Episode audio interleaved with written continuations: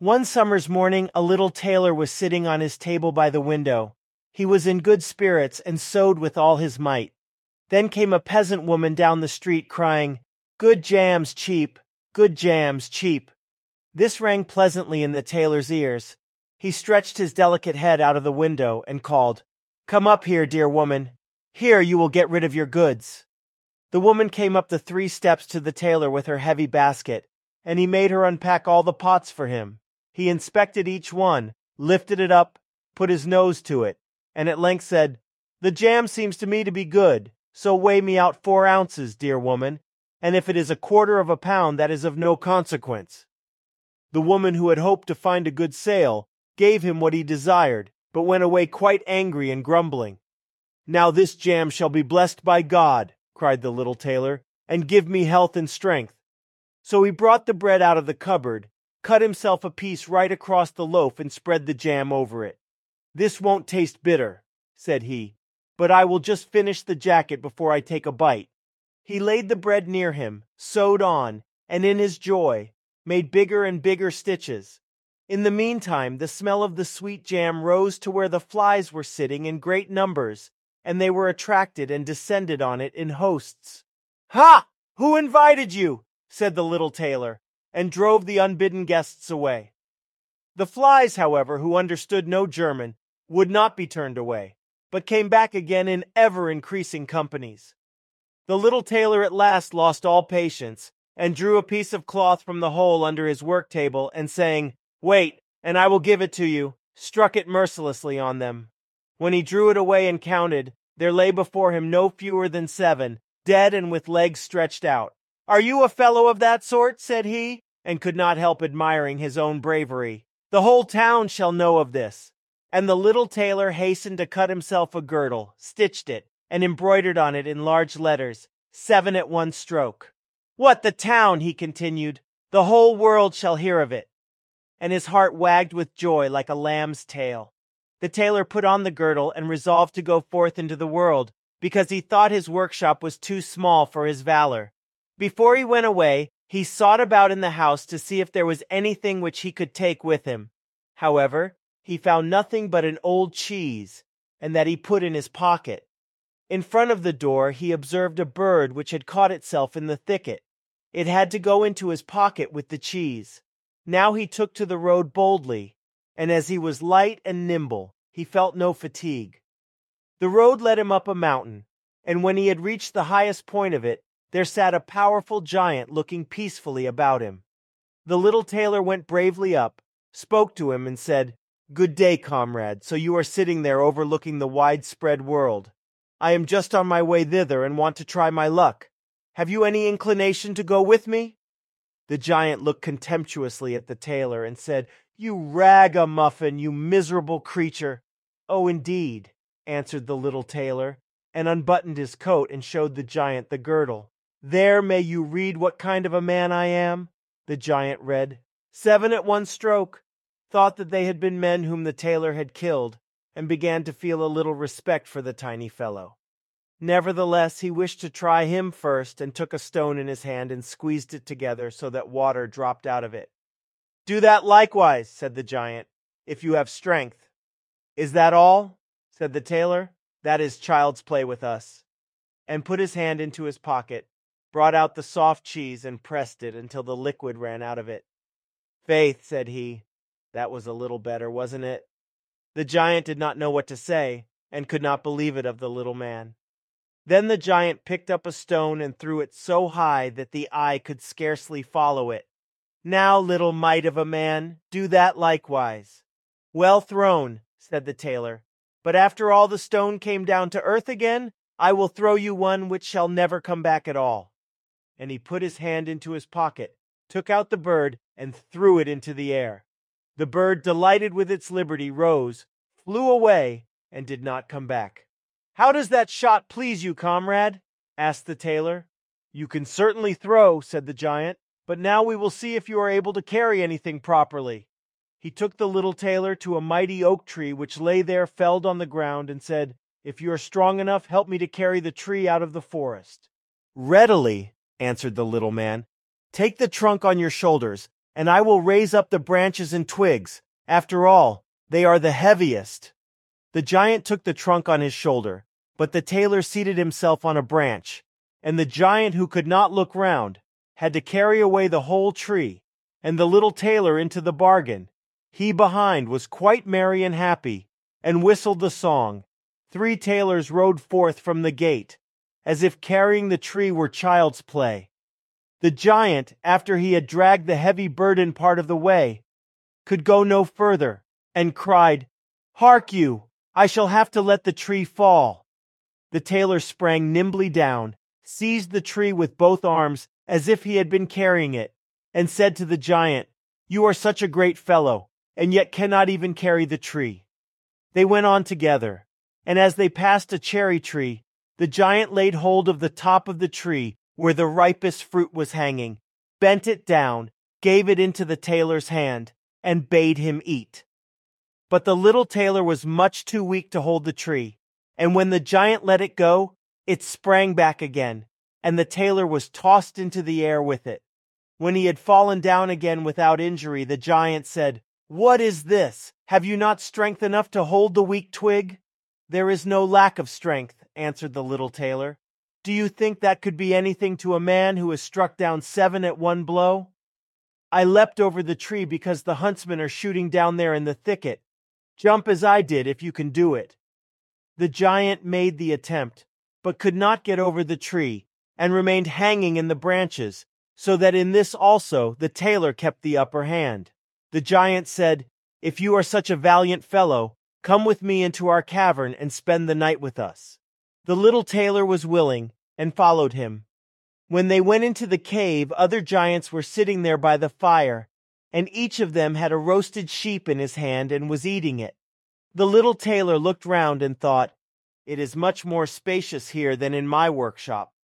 The giant showed him a bed, and said he was to lie down in it and sleep. The bed, however, was too big for the little tailor. He did not lie down in it, but crept into a corner.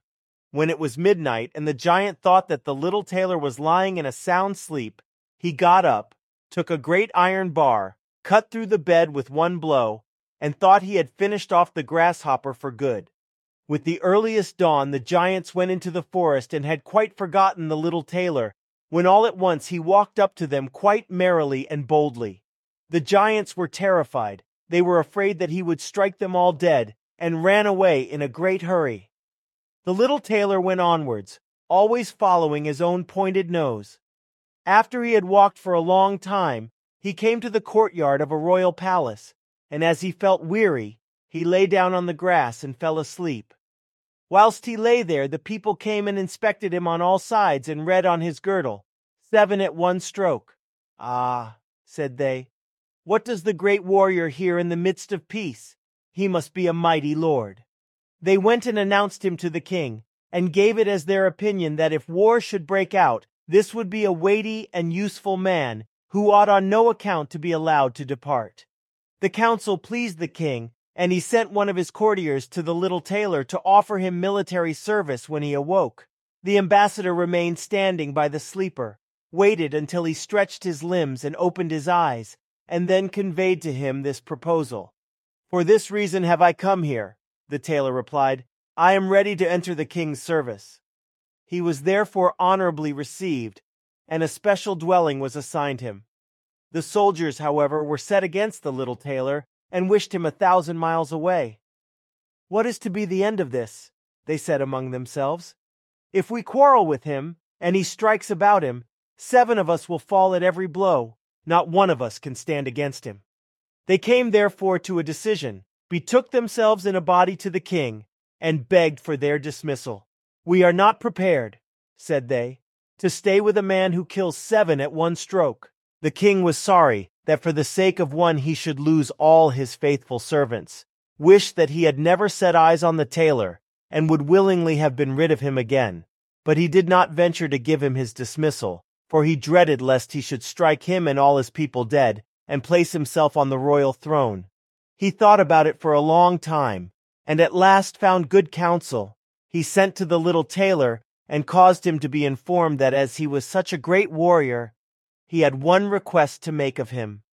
In a forest of his country lived two giants who caused great mischief with their robbing, murdering, ravaging, and burning, and no one could approach them without putting himself in danger of death. If the tailor conquered and killed these two giants, he would give him his only daughter to wife, and half of his kingdom as a dowry. Likewise, one hundred horsemen should go with him to assist him. That would indeed be a fine thing for a man like me, thought the little tailor. One is not offered a beautiful princess and half a kingdom every day of one's life. Oh, yes, he replied, I will soon subdue the giants, and do not require the help of the hundred horsemen to do it. He who can hit seven with one blow has no need to be afraid of two. The little tailor went forth, and the hundred horsemen followed him. When he came to the outskirts of the forest, he said to his followers, Just stay waiting here. I alone will soon finish off the giants. Then he bounded into the forest and looked about right and left. After a while he perceived both giants. They lay sleeping under a tree and snored so that the branches waved up and down. The little tailor, not idle, gathered two pockets full of stones, and with these climbed up the tree. When he was halfway up, he slipped down by a branch until he sat just above the sleepers and then let one stone after another fall on the breast of one of the giants. For a long time the giant felt nothing, but at last he awoke, pushed his comrade, and said, Why are you knocking me? You must be dreaming, said the other. I am not knocking you. They laid themselves down to sleep again, and then the tailor threw a stone down on the second. What is the meaning of this? cried the other. Why are you pelting me? I am not pelting you, answered the first, growling. They disputed about it for a time, but as they were weary, they let the matter rest, and their eyes closed once more. The little tailor began his game again, picked out the biggest stone, and threw it with all his might on the breast of the first giant. That is too bad, cried he, and sprang up like a madman, and pushed his companion against the tree until it shook. The other paid him back in the same coin, and they got into such a rage that they tore up trees and belabored each other so long that at last they both fell down dead on the ground at the same time. Then the little tailor leapt down. It is a lucky thing, said he, that they did not tear up the tree on which I was sitting, or I should have had to spring on to another like a squirrel, but we tailors are nimble. He drew out his sword and gave each of them a couple of thrusts in the breast and then went out to the horsemen and said, The work is done. I have finished both of them off. But it was hard work. They tore up trees in their sore need, and defended themselves with them. But all that is to no purpose when a man like myself comes, who can kill seven at one blow. But you are not wounded? asked the horseman. You need not concern yourself about that, answered the tailor. They have not bent one hair of mine. The horsemen would not believe him, and rode into the forest. There they found the giants swimming in their blood, and all round about lay the torn up trees. The little tailor demanded of the king the promised reward. He, however, repented of his promise, and again bethought himself how he could get rid of the hero. Before you receive my daughter and the half of my kingdom, said he to him, you must perform one more heroic deed. In the forest roams a unicorn which does great harm, and you must catch it first. I fear one unicorn still less than two giants. Seven at one blow is my kind of affair. He took a rope and an axe with him, went forth into the forest, and again bade those who were sent with him to wait outside. He had not long to seek. The unicorn soon came towards him, and rushed directly on the tailor, as if it would gore him with its horn without more ado. Softly, softly. It can't be done as quickly as that, said he, and stood still and waited until the animal was quite close, and then sprang nimbly behind the tree. The unicorn ran against the tree with all its strength, and struck its horn so fast in the trunk that it had not strength enough to draw it out again, and thus it was caught. Now I have got the bird, said the tailor, and came out from behind the tree and put the rope round its neck, and then with his axe he hewed the horn out of the tree, and when all was ready, he led the beast away and took it to the king. The king still would not give him the promised reward, and made a third demand. Before the wedding, the tailor was to catch him a wild boar that made great havoc in the forest, and the huntsmen should give him their help. Willingly, said the tailor, that is child's play. He did not take the huntsmen with him into the forest, and they were well pleased that he did not, for the wild boar had several times received them in such a manner that they had no inclination to lie in wait for him. When the boar perceived the tailor, it ran on him with foaming mouth and whetted tusks, and was about to throw him to the ground. But the hero fled and sprang into a chapel which was near, and up to the window at once, and in one bound out again. The boar ran in after him, but the tailor ran round outside and shut the door behind it. And then the raging beast, which was much too heavy and awkward to leap out of the window, was caught. The little tailor called the huntsmen thither, that they might see the prisoner with their own eyes. The hero, however, went to the king, who was now, whether he liked it or not, obliged to keep his promise, and gave him his daughter and the half of his kingdom. Had he known that it was no warlike hero, but a little tailor who was standing before him, it would have gone to his heart still more than it did. The wedding was held with great magnificence and small joy, and out of a tailor a king was made. After some time the young queen heard her husband say in his dreams at night, Boy, make me the doublet, and patch the pantaloons, or else I will wrap the yard measure over your ears. Then she discovered in what state of life the young lord had been born, and next morning complained of her wrongs to her father, and begged him to help her to get rid of her husband, who was nothing else but a tailor. The king comforted her and said, Leave your bedroom door open this night, and my servants shall stand outside, and when he has fallen asleep shall go in, bind him, and take him on board a ship which shall carry him into the wide world. The woman was satisfied with this, but the king's armor bearer, who had heard all, was friendly with the young lord, and informed him of the whole plot. I'll put a screw into that business, said the little tailor. At night he went to bed with his wife at the usual time, and when she thought that he had fallen asleep, she got up, opened the door, and then lay down again. The little tailor, who was only pretending to be asleep, began to cry out in a clear voice, Boy, make me the doublet and patch me the pantaloons, or I will wrap the yard measure over your ears. I smote seven at one blow. I killed two giants, I brought away one unicorn and caught a wild boar. And am I to fear those who are standing outside the room? When these men heard the tailor speaking thus, they were overcome by a great dread, and ran as if the wild huntsmen were behind them, and none of them would venture anything further against him. So the little tailor was and remained a king to the end of his life.